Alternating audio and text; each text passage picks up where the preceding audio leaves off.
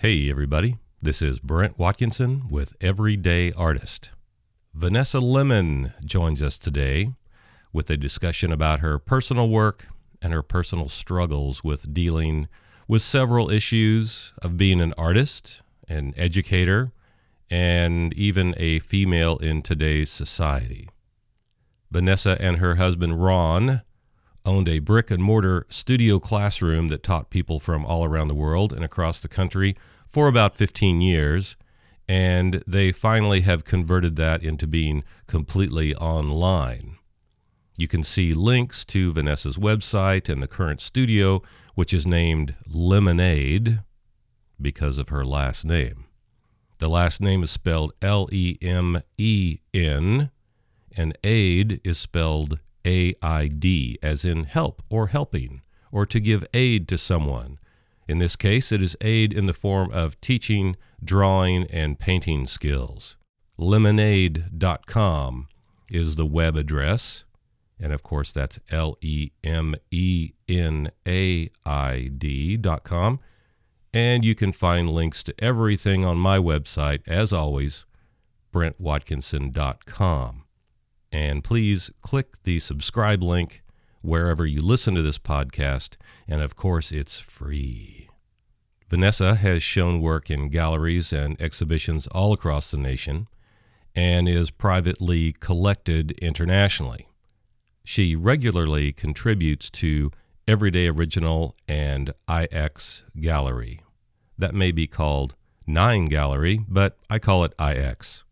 Her work has also been published in such art books as Spectrum, Women of Wonder, The Journal, and Infected by Art, and has been featured in articles in magazines such as American Art Collector, Painter, Imagine FX, Poets and Artists, and San Diego Home and Garden Lifestyles magazine. Vanessa also writes monthly columns for the Muddy Colors blog and has been interviewed by One Fantastic Week webcast. Recently, she has had eight images published in the limited edition book The Left Hand of Darkness by Ursula K. Le Guin. And we talk about those images in our amicable conversation. The list could continue about Vanessa and her awards and accomplishments, but let's listen to what she has to say about a wide scope of subjects. I give you my friend, Vanessa Lemen. Let's get into it.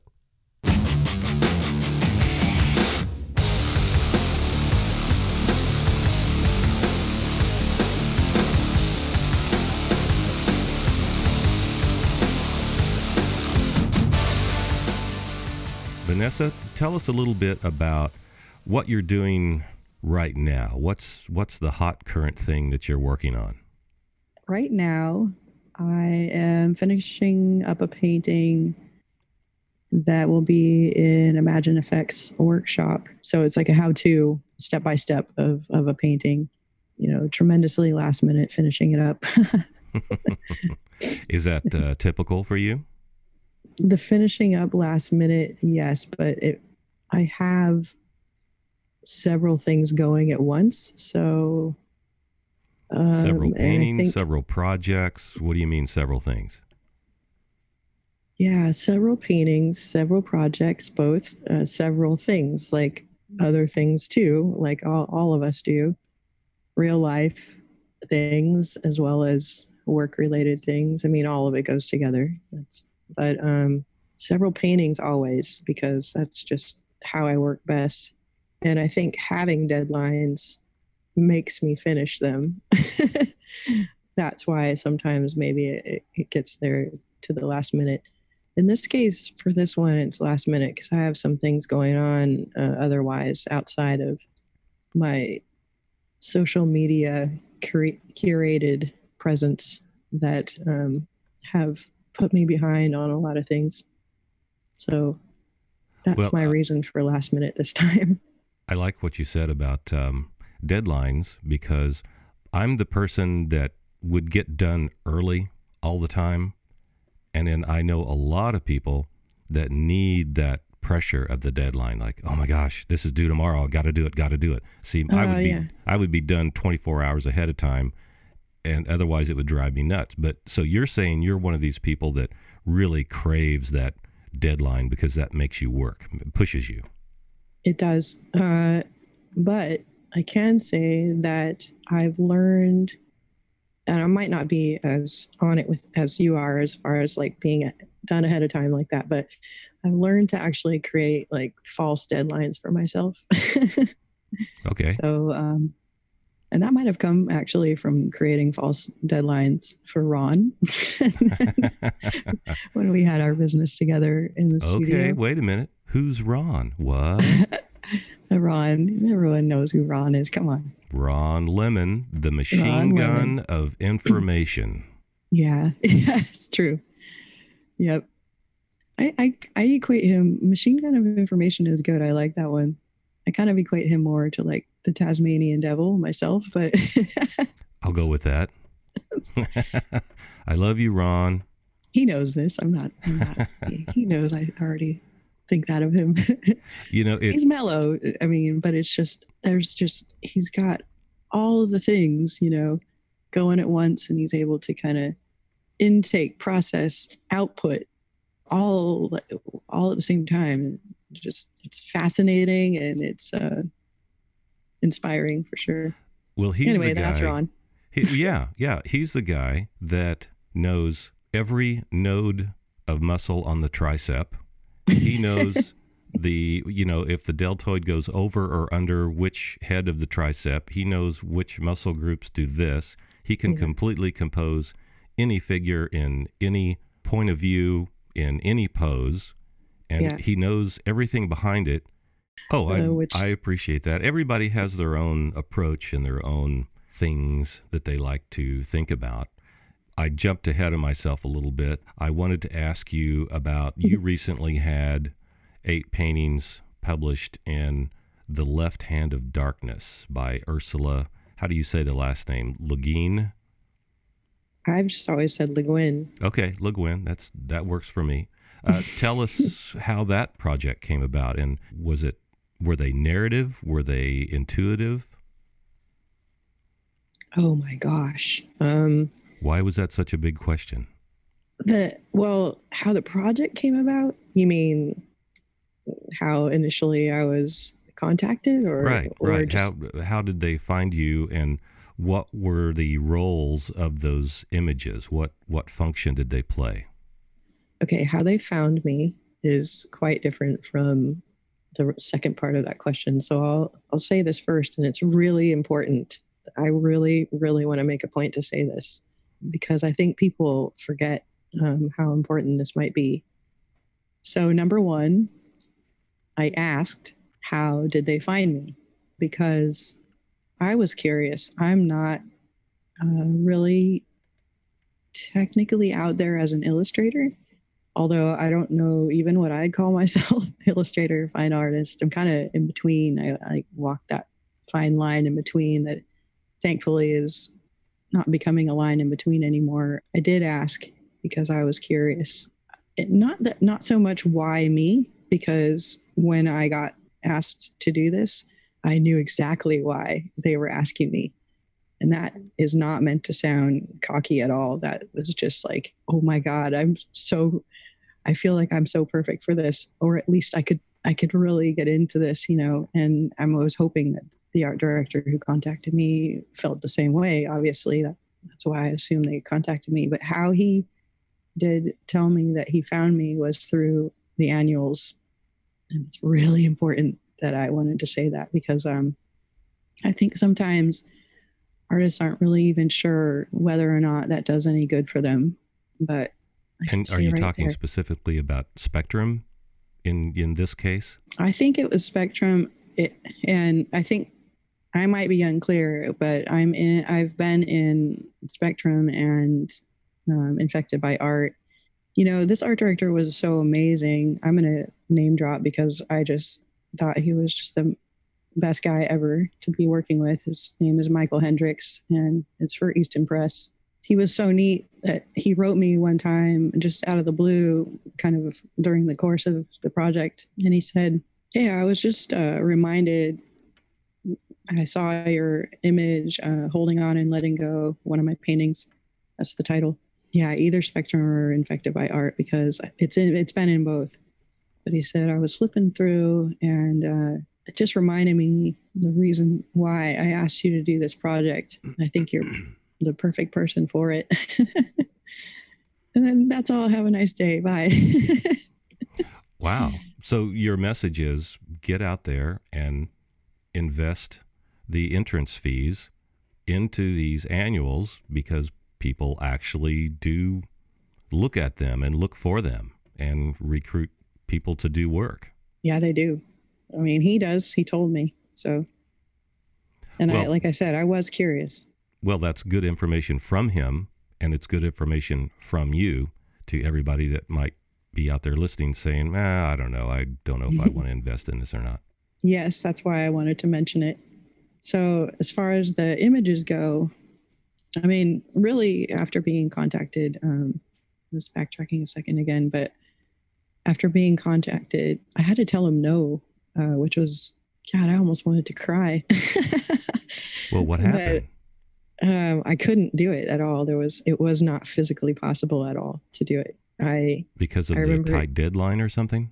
Yeah, I had three big things going at that time, and then we talked about different deadlines about pushing it back. We went back and forth a few times, and then he finally was like, "Well, you know, actually, let's just say it this way. We want you to do it so when can you do it? You know? Um, wow so that's a huge compliment. It was. Yeah. And that i think that's why i wanted to ask you know how did how did you know to contact me um, about it? Because it was kind of neat. Um, like i said i'm not out there as an illustrator so okay. the images themselves it was a really interesting time because there's a few things going on, like I said, kind of in my own life, which is always going to be the case with all of us and what we do, especially as independent artists that are doing different projects and different illustrations for different pieces. I mean, different maybe um, concepts altogether, you know, different kind of genres of work. And for me, it's like fine art and illustration, they both cross over. Um, and I do know several people now. A lot of the people that I show in group shows and what the fine art world are also doing illustration, and their work is the same in both. Um, and that's what I feel like I was saying earlier why that crossover or that kind of melding together has been so great because I don't know um, if many of the artists that I show in group shows with even know because I feel like some of them are probably half my age, but that didn't always exist. Oh no, not at all. Uh, those two things so, were diametrically opposed for years in both industries. Yeah, yeah. Which yeah, nobody in the art world or the illustration world understood because to us it was all picture making, and mm-hmm. we didn't know why there was this great divide between the two. And maybe you're saying that that's fading away a little bit now. It, it, I think it is. Yeah, the lines are blurred for sure and I think it's great. Um, I've never understood why, it, you know, people who were in fine art say my kind of upbringing in art is pretty eclectic, but part of it, a big part of it, is like that whole atelier kind of um, system. And in that world, you know, lots of artists that were doing that fine art kind of work did not want to be viewed as an illustrator, even if they were doing illustration. And, you know, that was maybe even more their income than what they were doing with fine art. They had a different name. You know, they just didn't go by the same name for either one. But now, like I said, the lines are blurred and it's okay to be the same artist doing it. But, you know, that, that can say a lot, not only for the artists themselves, but for the rest of the world, uh, especially say galleries that will host artists who do illustration. And that might have started with the whole lowbrow thing. What used to be termed lowbrow, I don't even think that exists anymore either. But those types of artists that were in that lowbrow scene still gave themselves that opportunity by staying kind of true to what they were doing by making images that crossed over into both because in that whole atelier system and then being an instructor in that there's a kind of a, um, a pressure to prove that you are worthy of instructing others. So, not only in the information that you can give, which someone's going to find out after they sign up for the class, but that usually networking takes care of that. You know, someone took a class and says, oh, I really learned a lot from this person. And so someone else will say, want to take the class, that kind of thing. But in your imagery you're making. So, if I'm in a teaching at an atelier, then I need to look like that. My work needs to look like that. I, I was sticking to that for a long time, and it's a an early or young or immature, naive way of thinking of things. It really is. Now, in hindsight, I can say that. so let's clarify that a little bit. You said your work needed to look like you were worthy of teaching. Did, did I did like, I understand that correctly? I know um, how. Yeah. Okay. So yes, but the way the mindset around that the way the whole way of thinking of that is the is the immature way of thinking it was the immature part of it not necessarily the image itself but that you have to show that yes i can paint something that looks like a photograph or you know i'm saying that in quotes you can't see me but i'm holding up quotes in my fingers looks like gotcha. a photograph but oh my God, that looks like a photograph. And that means to them that you painted something that looks real, which I actually think are two are very separate, different things. Um, looking like a photograph and the word real. Gosh, I don't even, I should know how to say this better without, I don't want to make it sound mean towards anyone who might be at this part of their learning curve. it's important to understand, say, anatomy if, if you're a figurative painter, uh, for sure. And so you you need to go through that, and it's a lifetime thing. It's not like it stops now and now you can paint. It's just you keep learning as you go. Uh, there's a point in your mindset that you feel like you have to put everything in the kitchen sink in there, and then you realize that when you're doing what you do and you know what you know and you paint and you let it come out, it's going to show. There isn't a need to hit over everyone over the head with all the things.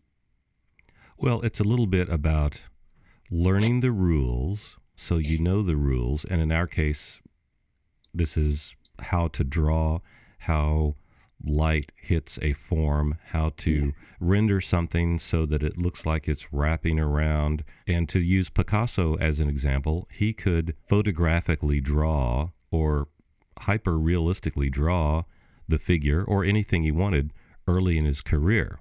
And that was an important step because he took that information, he understood things, and then he began to figure out his personal point of view and some people would say regress from that aggressive, realistic point of view and try to simplify things. But he still had that information. It's like musicians that study composition have to learn the rules and then they study and figure out how Beethoven knew the rules, yet he broke them. Gary yeah. Kelley, I think, is a great example of knowing the rules of picture making and then he throws them away and invents his own little I always call it the magic window. He makes these great illustrations that look like you're looking into this alternate reality that's his.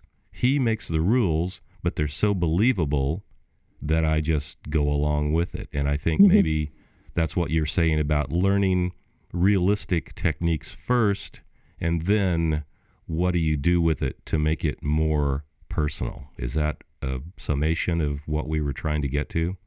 Yeah.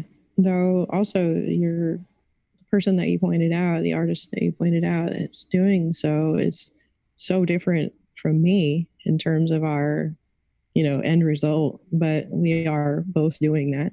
There's also an illustration background. I feel like all the time that I was teaching, you know, in our studio, this kind of classical foundation, drawing and painting, there was also illustration techniques, so principles and elements of design, for example. So you're you're talking about all of those things at once. I think that's again why you know the eclectic background I had before that, and then teaching sort of these melding of the two is how I am, who I am, and why my images are now what they are, and also why we're seeing artists out there that are crossing over as well, because everybody's picking up things from different places and making it their own. That's why it can cross over. That's why it all is becoming, you know, one thing now, which I love. You mentioned an eclectic background. What does that mean? How eclectic was it? I think I say that because, again, I, I, don't think I'm different than a lot of people in that way, in whatever you know path they've chosen to take. Mine is art, but you know, not only have I learned from, you know, the education I've gotten, which is eclectic, yes, and I will go there in a second, but uh, also in my own life experiences uh, and job experiences. So most being most of my jobs being art related, but definitely not what my personal work looks like at all.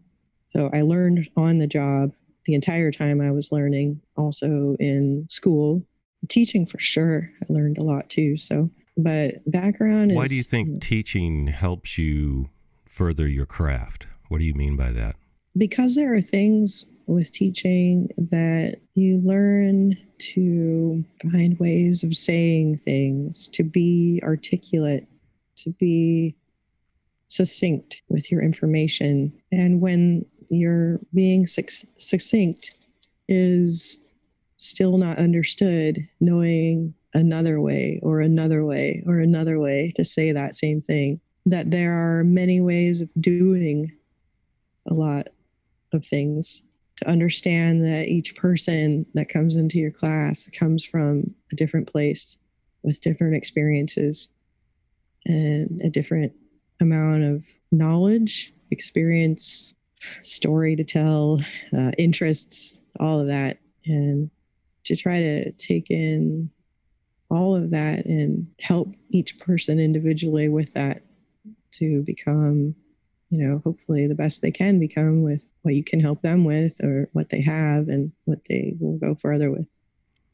i like what you said there because we all understand that different people learn differently and i think that really didn't come into the forefront of education until maybe 50 years ago, maybe.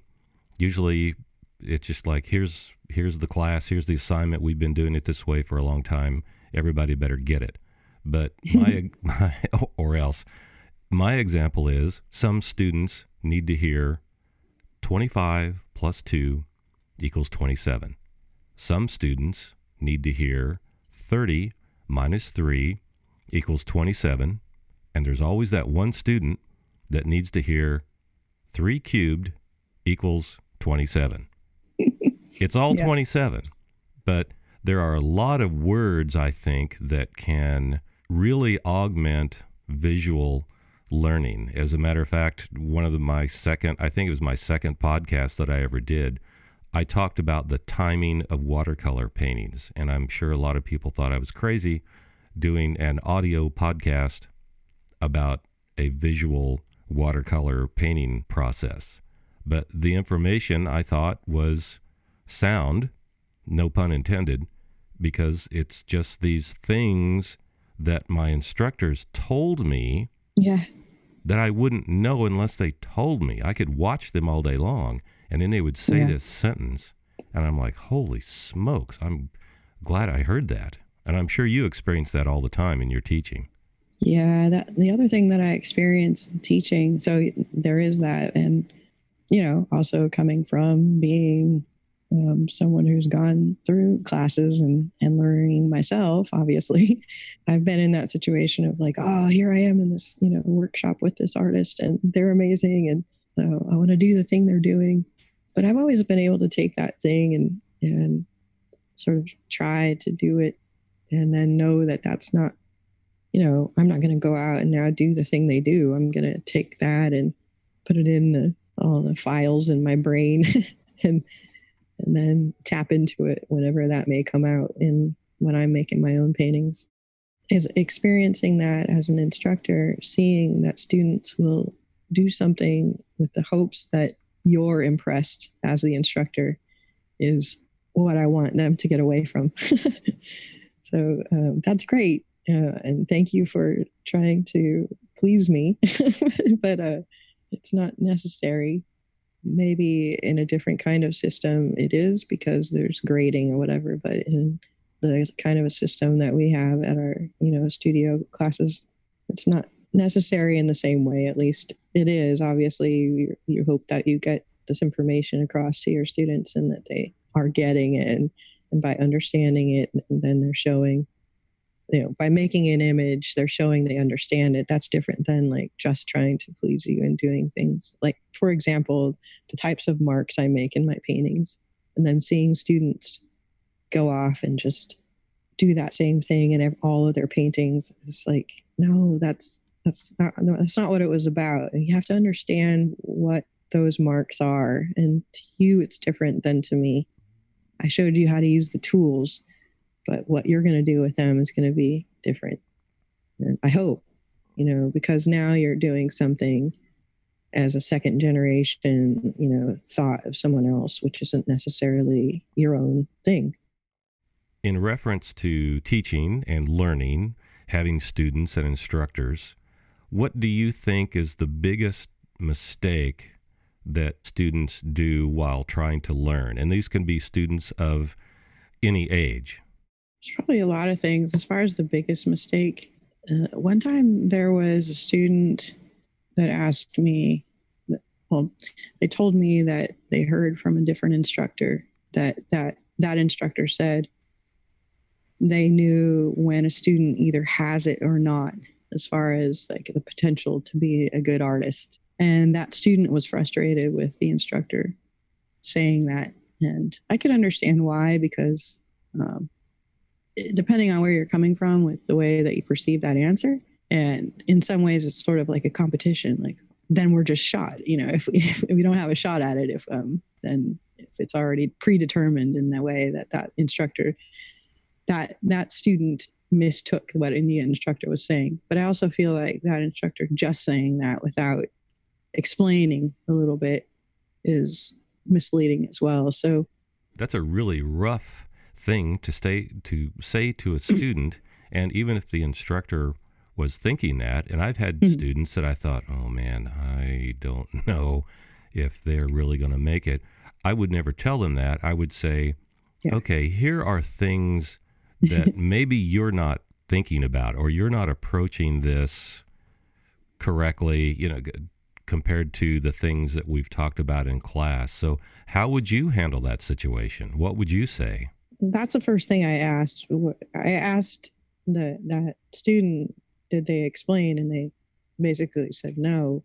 And that I think is the fault right there of the instructor. I think that they needed to explain. But the, also the fault of the student is to not ask what they mean. So there's the biggest mistake most times is to not say what do you mean or i didn't understand or could you explain that another way so if um, a student has any questions or confusion about something that an instructor says it's what i call it's the active student's responsibility to get clarification because we all know that there are active students and passive mm-hmm. students right so that is actually what that instructor i think that's what that instructor meant so let's talk a little bit about your observations of what are some habits and some attitudes of good students. And I'm not talking about people that draw and paint well, I'm talking about people that come into a learning situation and they are good students as far as learning. What makes a good student? Resourcefulness, asking questions, respect, respect for other students, respect for the instructor, respect for themselves, humility. knowing that you're going to make mistakes and you're going to learn from them and that they're not necessarily mistakes they're just ways of finding out how to do something based on uh, some kind of thing that you felt like at, at the time might have gone wrong but it's just um, creates a, a new aspect for you to take in and um, figure out how to work with oh I, I think those are all accurate and the mental game of a student. And that's a lot of what you were talking about as far as being open and resourceful, asking questions, being a sponge, as many people on this podcast have said before. And in my lectures to students, when we're talking about particular things, I will show an image of bodybuilders and I will say, sure, they go to the gym. What's their mental game? Do they mm-hmm. do they go to the gym 20 minutes a day on Monday and Wednesday to look like this, to win this competition? Of course they don't. They're not only, yeah, they're not only physically doing the work. And the reason I bring this up is because I had a friend of mine that I went to college with that was a um, female. And at the age of 42, she decided she was going to be a bodybuilder. And she was never even really an athlete in school or anything. She just thought bodybuilding, that sounds fun. Okay. So at the age of 42, she started training and she won the state championship in her age division three years in a row. And I was talking to her about it, and and uh, and I said, "Well, uh, boy, I bet you're really nervous the day of the competition." And she said, "No, no one is really nervous on the day of competition because if the competition starts at 10 o'clock on Saturday, it's over at 10 o'clock on Saturday because all of the people that do the mental game, the mental work, for the year or six months or eight months leading up to that, they always win. The people that do the diet, get the sleep, drink the water, uh, you know, do this, do that. She said, I've never slept so much in my life as when I was bodybuilding because that's so important. And yeah. she says, the people that do the mental game the best always win because part of the mental game is going to the gym and working your muscles to failure and et cetera, et cetera. And I think it's the same thing with students trying to learn anything. So yeah. I, I know this is a very strange analogy, but do you think that's accurate with art students playing the mental game well? I definitely do. Oh man, there's a lot of ways to answer this. I mean, you mentioned sleep, and uh, right there is one of those things that I think people take for granted. um, don't think that that's an important part of the whole the whole process. You know, when you're thinking about being an artist as you know your career endeavor, you don't think like sleep will be on the list of things I need to do as an artist. like, yeah, for some reason, is. artists don't really covet sleep, except they like to complain about not getting sleep. I think that's the badge that they wear.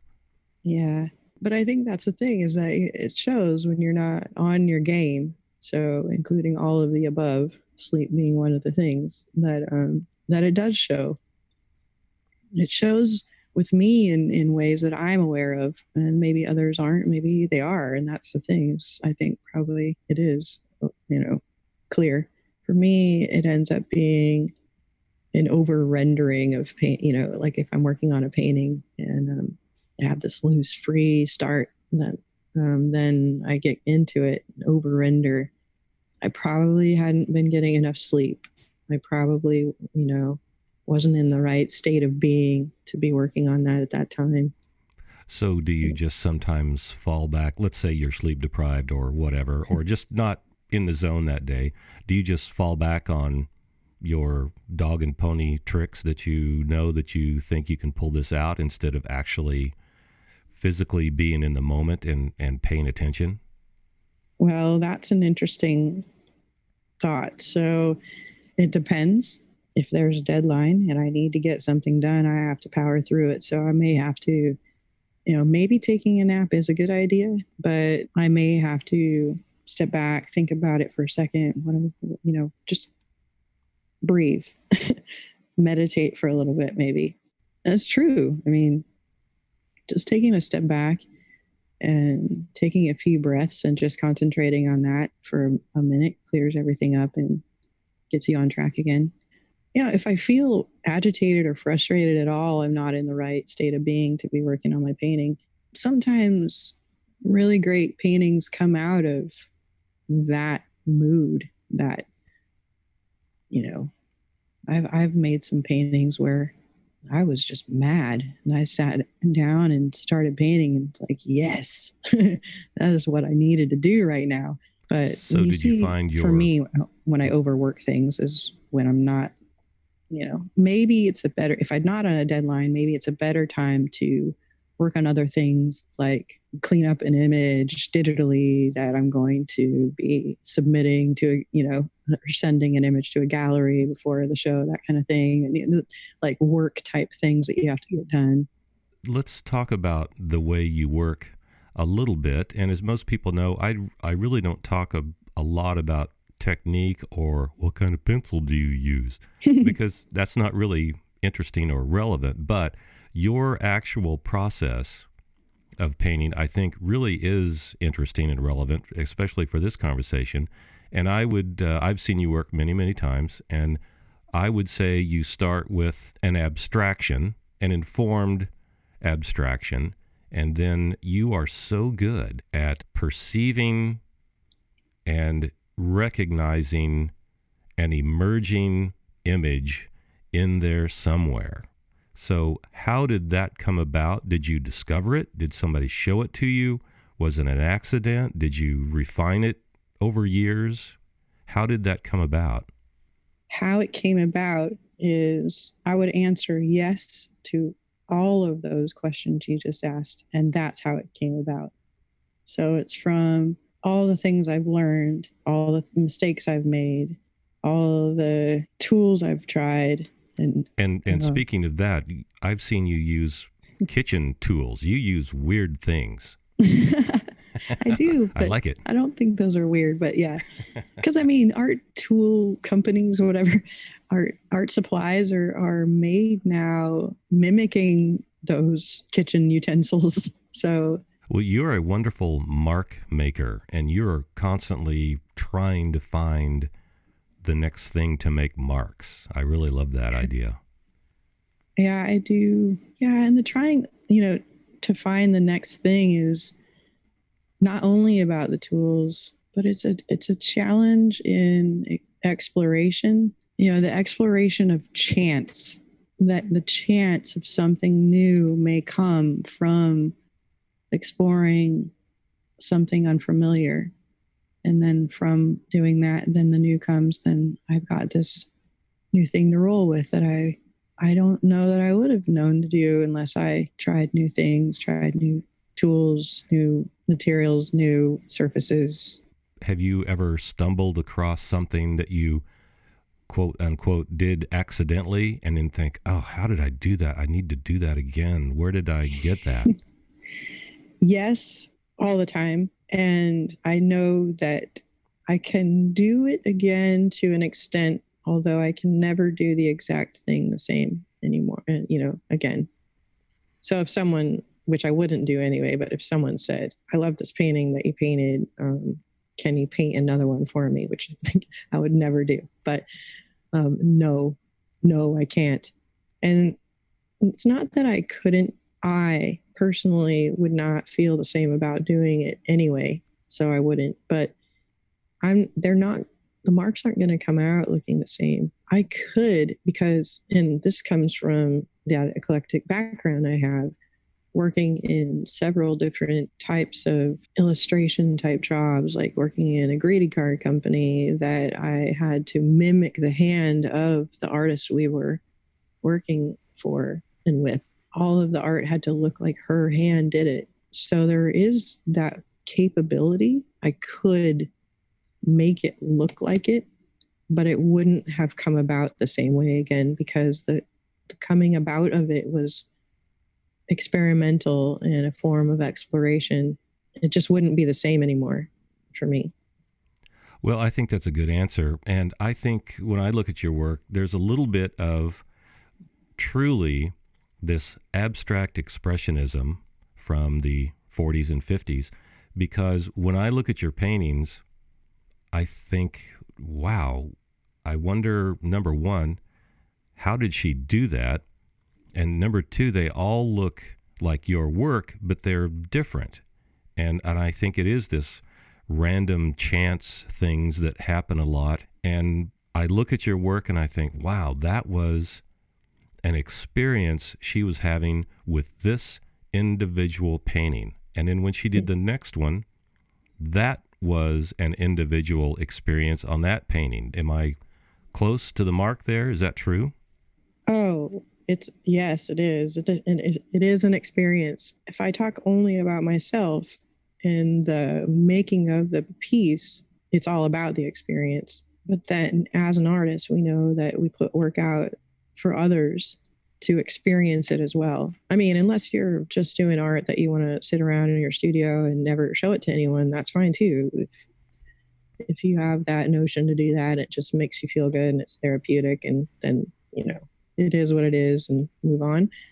But most of the artists I know are doing it as a way to put it out there in some way or another. So whether they do art shows or they're illustrators doing doing it for uh, jobs, but you're hoping for someone else to engage in it and have an experience as well. And so I've found that my work combines all of those experiences I've had in my past, as well as the experience I'm having in the moment, and comes out as an image. And then they, it is experienced by others. And I know that is the same for everyone. And I guess going back to the beginning when we were talking about the mature versus immature way of looking at it. And when I say immature, I mean it truly as the definition of the word, not as a, a negative or derogatory comment. I just mean, you know, naive, like truly naive as well. I went through the whole atelier thing, so I know how to draw and paint a figure to look like the figure looks I mess around with materials in all different ways, and I still like I still will study from life, and know, do study from life to to gain a better understanding of uh, working with the figure too, and all different angles and that kind of thing, and then trying the materials and making marks, and then finding things in them. How we find things in clouds like dragons and bunnies or whatever you see in clouds. It's, it's kind of the way the images come about for me. But I wouldn't be able to paint the figure into the marks and have them look the way they do if I didn't have both or all of the experiences that I've had in the past. So going back and again the information to, like, that you have, the information about drawing, the Yeah. information about application. Hmm So when students are doing something, when I was mentioning before, and they're making marks like I do, and then they put a figure in there, and they don't have a lot of experience drawing the figure, um, it shows. Less experienced um, artists' way of thinking, they're thinking they're doing that same thing as I'm doing because they learn a thing and it's new and it feels good and it feels successful, and that's great. But they still need to learn more and keep learning more so that the work feels sound and solid overall. Everyone can look at something. I mean, you know, all, all people are different and are going to find different things in the work and what inspires them or what they're drawn to. And that's awesome. I love that about art. All people can look at something and know when it's falling apart, you know, or feel like it's not quite there. I really agree with that. I, I think people just have this. I, I think we're hardwired in the human brain. We have a little, everybody has a little bit of a sense of a good composition or a good picture. And a lot of people can't explain it or are not, they're not verbally able to assess that or communicate it. But I think there's something, you're really onto something here because they're, they just have this sense. As far as the abstract marks I make, when I was talking about rendering too much and that being something where I need to step back and, you know, kind of assess the situation. And I feel like that's where I'm kind of losing the image. Um, it's going in a direction I didn't want it to go in. That is more about kind of telling the viewer what to see. So when I realize that I'm hitting them over the head, you know, with like, this is this, and when you look at this, it's this. Instead, I want that a lot of those marks to be open and not so much decoration as expansive, never ending. And actually, they might change over time when the viewer changes. So, someone who is drawn to a piece maybe and buys that piece from me and they have it in their home and then they have it for years and then they over years look at it maybe that image will even change for them or at least it has the potential to change. And when i was younger i didn't necessarily see that as much. I would ask you maybe to summarize a little bit about a lot of these thoughts that we just talked about. Mainly it would be to keep in mind that your work, you know, when I talk about myself as a young artist compared to a, more seasoned artist, and I still have a lot to learn, you know, for sure. But when I, I think it's good to look back. I think it's good to take a look at the artwork that you were doing years ago and and the artwork you're doing now and compare and contrast things, you know, if you have I mean, if you have some sort of mission statement, it's really good to know. I know maybe not everyone thinks about a mission statement ever because we did as having a different kind of business. You have to have one.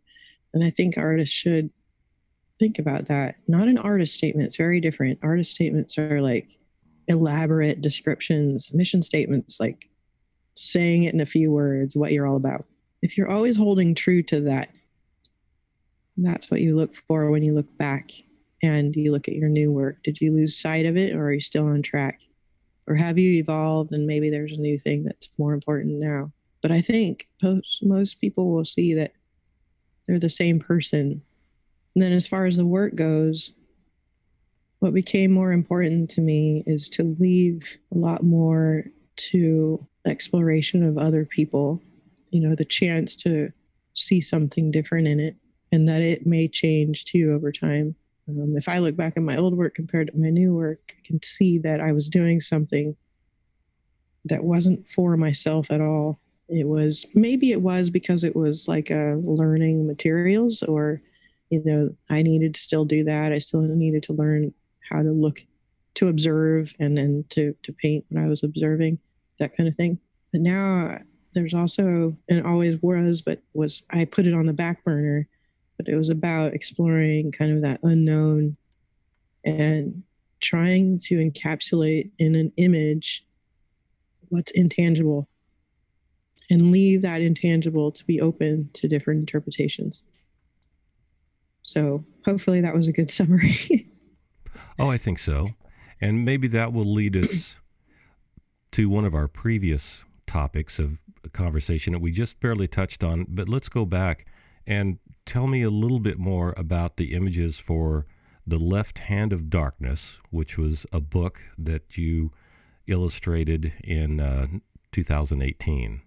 Yes. So, The Left Hand of Darkness was an award winning novel written actually the first time it was published was in 1968 or 69 and finally when we nailed down a little bit more of you know the deadline um, and the amount of time that I could be allowed to work on it. It was getting to, you know, diving into the book again, figuring out what areas to illustrate, which, you know, there's a ton. I, I had to narrow it down to only eight. Those eight needed to be dispersed throughout the book in a way that, you know, so there weren't like three all together near each other. It had to be kind of equally dispersed throughout the book. So there were some that I had to say no to um, in order for it to make most more sense just overall. So the decision of which parts of the book were illust- that were to be illustrated were a collaborative event between you and the editor. Um, collaborative only in the way that he said, you know, throw them my way and let me see if that works. And then when I did, he said, "That's great." Um, but I had well, yes, you, you say over what I wanted to illustrate too, which is fun and great. Right. Well, you were talking about pacing the illustrations at the right moments in the book. I guess more than who was in charge of the artwork, I guess I was speaking about who was in charge about saying we need to illustrate this part and this part and this part and you were saying that was kind of a back and forth give and take. No, it was it was me. Um, okay. I just knew that I had to make sure that they were they were spaced well throughout the book but otherwise you know and if i didn't do a good job at that he would have said maybe these are too close together find something else that works. But i had other options. I had i had a lot of options. So i had i had to narrow it down to eight that made the most sense as far as space goes. And when you know two of them i had a hard time deciding on but i felt like I chose one over the other in that case, and this is the only real one that I felt like I had a hard time with, uh, was that it made more sense for the story that I was illustrating. It wasn't about me. It was and and what I thought, oh my gosh, I could really make an amazing image out of that. It was about adhering to the impact of the novel itself and adhering to the story and adhering to what what would be most important thing to illustrate over just what I felt like would be cool. That's one thing about this job that for sure kept confronting me. So, in a lot of ways, the way I work, I see the the stories, and this is another reason for keeping that abstract in there. Is that it's allowing me to see things um, of my of myself in it without it being such a literal mirror, but it is a mirror when I was working on this, I saw that I've been far away from illustrating for a while. I've been doing personal work, and that's lucky for me, um, been what is my work as well. When I was doing this, it wasn't about me to an extent, it was about Ursula and her story. And my images were to back it in the best way. And that being away from being an illustrator those things came back to me, like in that reflection, making me aware that to stay true to her vision. So, one of the things about her vision is that remaining ambiguous thing. And believe it or not, even though you can look at my work and feel like yeah, it's pretty ambiguous, it still wasn't because it is in my own way, but it's not in her way. Like, for example, the characters. People have a tendency to say that my characters are female. I've always felt like they're pretty androgynous, but when I did this project, I realized that my my characters are look very female, and the characters in the book are known as being androgynous or ambiguous, but tendencies on more male kind of fig, uh, features than female. So that was important to not lose sight of that part of it, but to keep it ambiguous also because the story has been interpreted so many ways from gender issues to cultural diversity to the color of one's skin to social and political issues so much that I didn't want to only tap into one of those, but to leave it to still be interpreted however that person is going to interpret it. And I felt like that was a really big challenge. And it was so good for me, although it was not easy. Um, well, what was um, going on socially at the time when you were working on these? Yeah, so out in the real was, world, the big bad real world. Oh my goodness. Well, so many things. Political climate has not been good for quite some time but it's pretty intense right now. And some there's there are specific characters in here in this book that i mean some of the phrases that she used you know and people say this a lot about sci-fi writers in general that um, they sort of predict the future but most sci-fi writers will say i'm not predicting the future. I'm talking about now. And now just happens to happen again and again. And so when it's read decades later, um, it still holds up or holds up even more, you know, than it did then. And so political was sh- for sure. There were some characters in there that I just went, wow, that is exactly what's happening right now. there was the Me Too movement, which is really heavy because Me Too was really, really heavy in itself. The left hand of darkness is really heavy in itself. and so the combined, you know, that those things happening at the same time just was it was good for me. Uh, it was challenging. It knocked me down in order for me to it, it gave me purpose. It gave me a stronger will to move forward.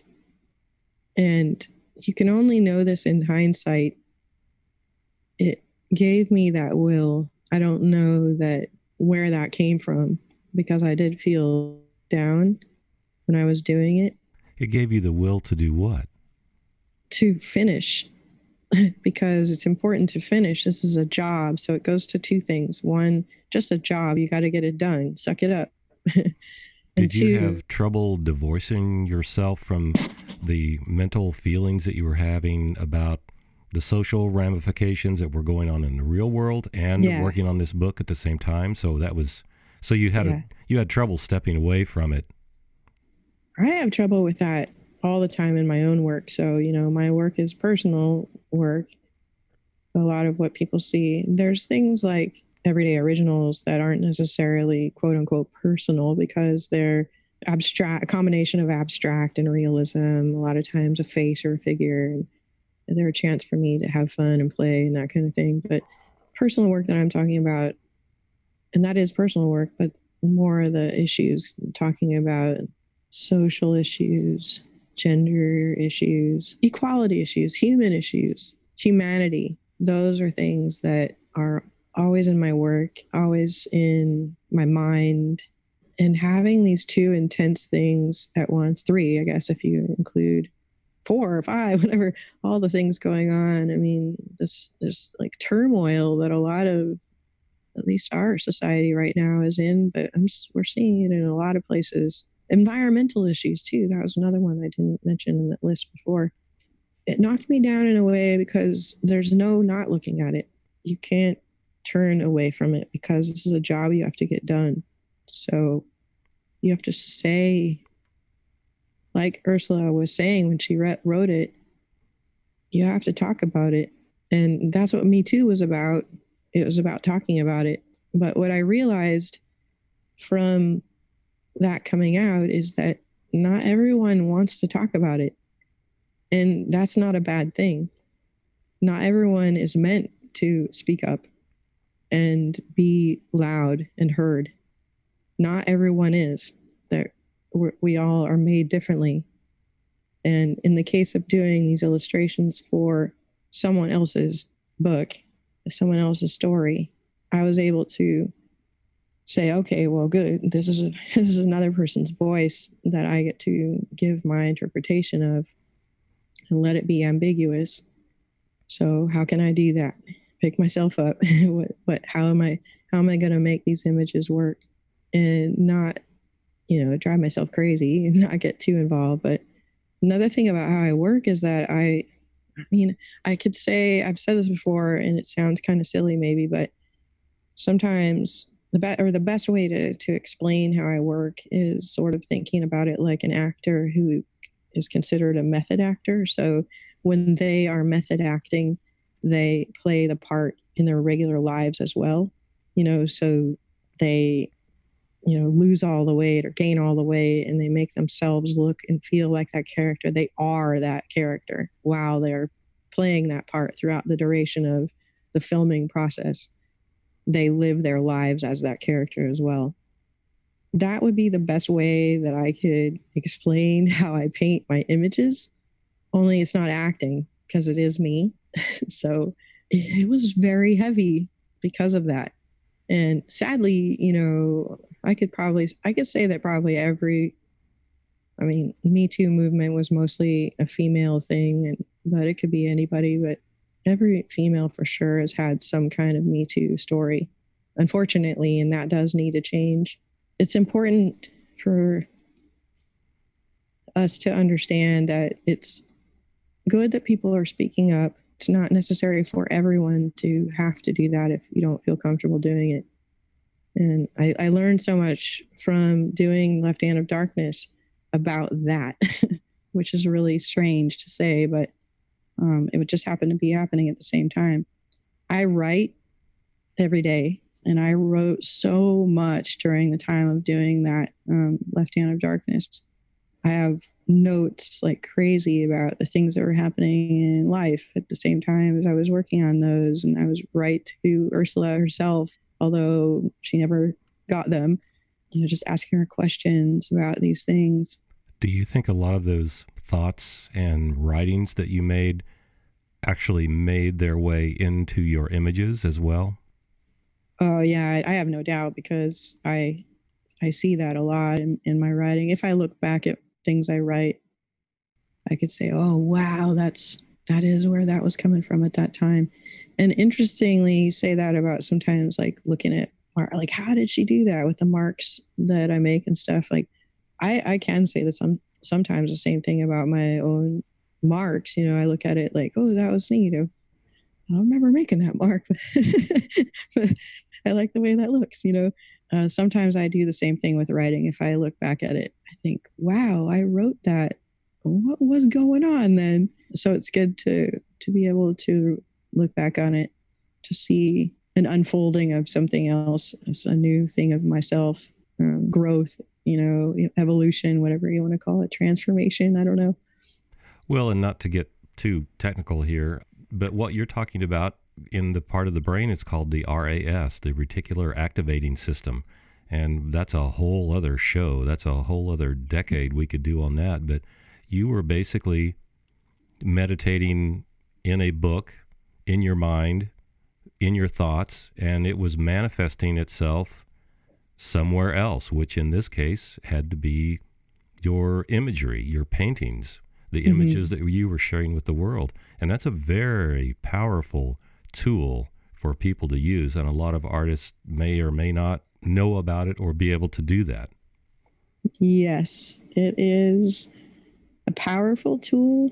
And I think there are artists or people, you know, creatives that um, may not know, like you said, but I think that's part of where fear comes from a big part of where fear comes from because I think there are people that have visited it and go, oh my God, I don't want to go there again. That is scary. I thrive in there and I want to go there all the time, but it does knock me down. And I do, you know, it's not easy, but in coming out of it, yeah, you're just so much stronger.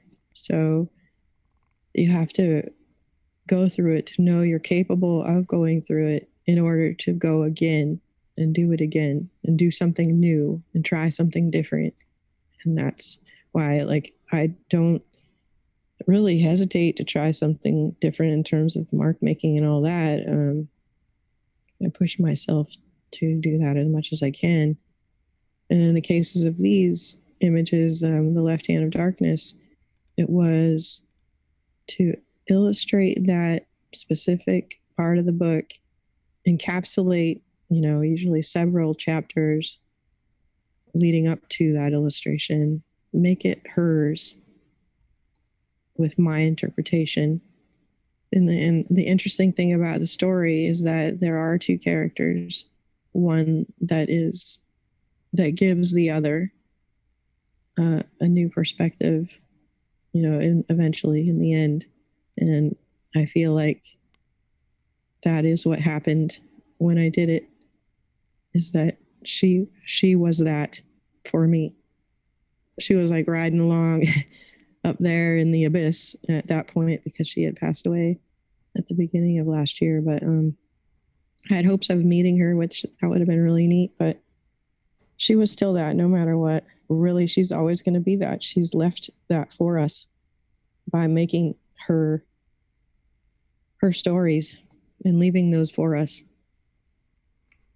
We've talked about social issues that were happening at the time, and some you mentioned or you just alluded to the fact that uh, social issues are still in the forefront every day now, of course. So let's delve into a little bit here as much as you would like or not about social media and people's lives. And of course, we're both artists, so let's talk about artists maybe in particular. And it seems like, and, and this is not the fault of anyone, but I think social media sometimes gives a false perception of what people's lives really are.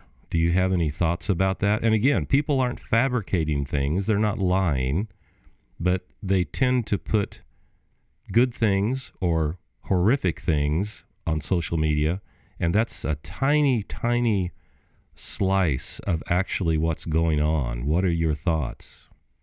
Well, I call it curating your presence. That's a very so, good term. Yeah, it's on social media. I definitely curate my own presence on social media. I'm not telling everyone what I'm doing every day, every hour. Some people do give the notion that they are doing that. Like, here I am eating this lunch and that kind of stuff. But uh, that's also still curated. Yes, it's all curated by the author of the social media page, whether it's Instagram or Facebook, because you choose what to put on there or not. So every single thing is a choice that goes out or not. Right. And we could, you know, like I said, looking back at your own work as an artist, look back at your own social media presence. I mean, you can see a lot about yourself. by, by just and that. hopefully I've, an evolution one way or the other. yeah, let's hope. I've tended to mostly use it as a promotional tool, you know, so I'm sharing mostly my art. My art is so much a part of me that it is definitely a giving out of who I am as well. Well, and, and basically, we're not saying that it's a negative thing. We are just saying that social media is not reality. It's like mm the old Christmas letter that families used to send around, and, and they would talk about Bobby and Sally doing great in school, and you know the husband got a raise, and the wife is the new CEO of this big company, and everything's fine.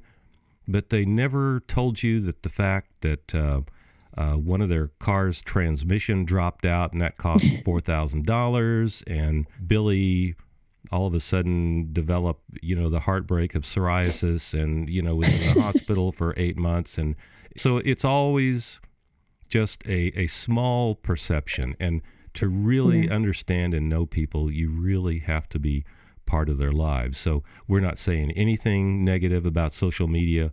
We're just saying it's a little tiny piece of the real thing. And I have hundreds of friends. You have thousands of friends.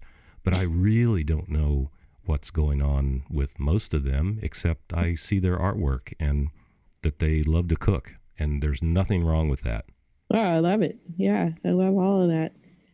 You know, I love when an annual just announced who got accepted into it and the awards and stuff. And then all like my entire feed on Instagram and Facebook and Twitter are like all just amazing art by all my friends. Yeah, it's pretty and, cool. And there's great things from all around the world. I have friends yeah, on Instagram so that do these amazing things in Japan, and I would never see that or come across that except just almost random luck or this person is connected to that person, etc. So there are many, many wonderful things, but social media is just a piece of what we do, and a lot of people sometimes put too much stock in it but that's a personal decision. So I'm all for social media. I like it. It's fun. It's interesting, but it's more about entertainment than anything else. And as I tell students all the time, your best source of information is not Google, it's other people. Yeah, networking, other people. Um, but you can use social media as a tool for that. Not necessarily Very like you're so. saying Google um, looking up stuff, but in order to inform. So I used to be, I used to hold back a lot. Mind you, I still hold back a lot because you know me, Brent. so. I'm so glad you hold back a lot. Boy, oh boy. But, Thank uh, you for that.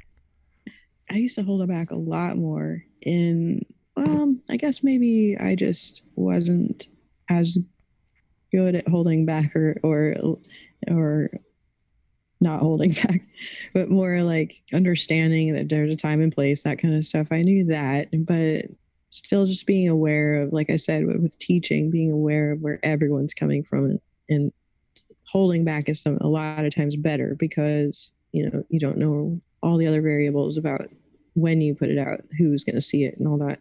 To not put so much pressure on yourself as well, knowing that you're going to put something out and you're going to have to answer to it Vanessa, let's have you talk just a little bit about your online studio that you do with Ron Lemen, and it's called Lemenaid. And your name, for those of you that haven't figured it out yet, is not spelled L E M O N like the fruit, it's L E M E N. So when you spell Lemenaid.com, that's what you're looking for, if that's well, the right web address. Yes. But it's also aid as in help or ah so it's not aid as in the ending of lemonade i forgot about that part yeah so Lemenaid it's now everyone knows if they didn't know before it does look like the word lemonade like you know a lemonade stand but it's it's Lemen l-e-m-e-n a-i-d dot com and that's and, purely online. You did have a uh, a brick and mortar location for many years, and then decided to do the online thing for a while. So, what kind of, of classes are they? Are they for beginner beginners? Are they for working professionals? Everybody in between? Yes, all of the above. Probably the, the students we get the most are, well, it's a mentorship type of program. So, right now, the classes that we have are really one on one. And Ron's doing that on his own. I have taken a break at the moment to um, focus on painting because I actually have no time to even do all of the painting that I, have, which is a great problem to have. Um, yes, I'm so glad you're busy. yeah, it has been good. But yeah, it's a mentorship program that um, is all determined on the level of the student and what the needs of the student are. So um, that is like the first class basically is that it's a going over that with the student and getting to know where they are. Usually the, the students are someone that has come to know us in a way by having gone to a workshop um, that we've taught at or that kind of thing. So then they say, I want more of that. And you know, can we talk about this mentorship program? So and it's really individualized. Oh yeah, it's very individualized. There might be like pairing up or or grouping up small groups to teach that when there are a similar skill level or a similar need or want, that's a possibility. And you know, we're still tweaking things to make bigger classroom settings. I know that Ron really enjoys the one-on-one a lot. I can tell because he comes out of it talking to me about things and again, like I said earlier, with, with, getting those questions and comments and writing back to people, I enjoy that so much, and I, that's what I mean by Ron. I can't tell I can tell that he's enjoying it too because he is fired up and gets these new ideas from also having that experience. Just like I, I, I without a doubt know that the student is getting that from him because it's kind of hard not to get that from Ron. That's that's true. He he is the consummate teacher in many many ways. Yeah, he's he's amazing. I mean, if there's a you know one major um, motivation in my life that I would point out, it would be him for sure. And and he it's not he doesn't he's not a coach like he's not standing by me going go go go like in fact right. he leaves me to do what I should be doing. He knows that this is what I should be doing and to do it, to leave me alone. I call it, you know, guarding each other's solitude. And we're, we're good at that for each other. And it's necessary. Um, we all need that. And I love that I have that with Ron. It's a, it's a, it's very important for us to function the best way we can to really get into our work we need solitude. so, well, and for those interested, you were recently interviewed by Swain Hunt, and that was that podcast was published on Muddy Colors, so they can hear about the dynamic, creative duo of Ron mm-hmm. and Vanessa Lemen, and they can listen to that also. Vanessa, any last minute advice for our listeners? Yes. Don't be afraid to tell your own story. In fact, make it a point to tell your own story because no one else is going to. Good words. Thank you for being here today. I always look forward to having conversation with, with you. And thank you for sharing a lot of intimate details and stories and inside information with us. Thank you, Vanessa. Thanks so much, Brent.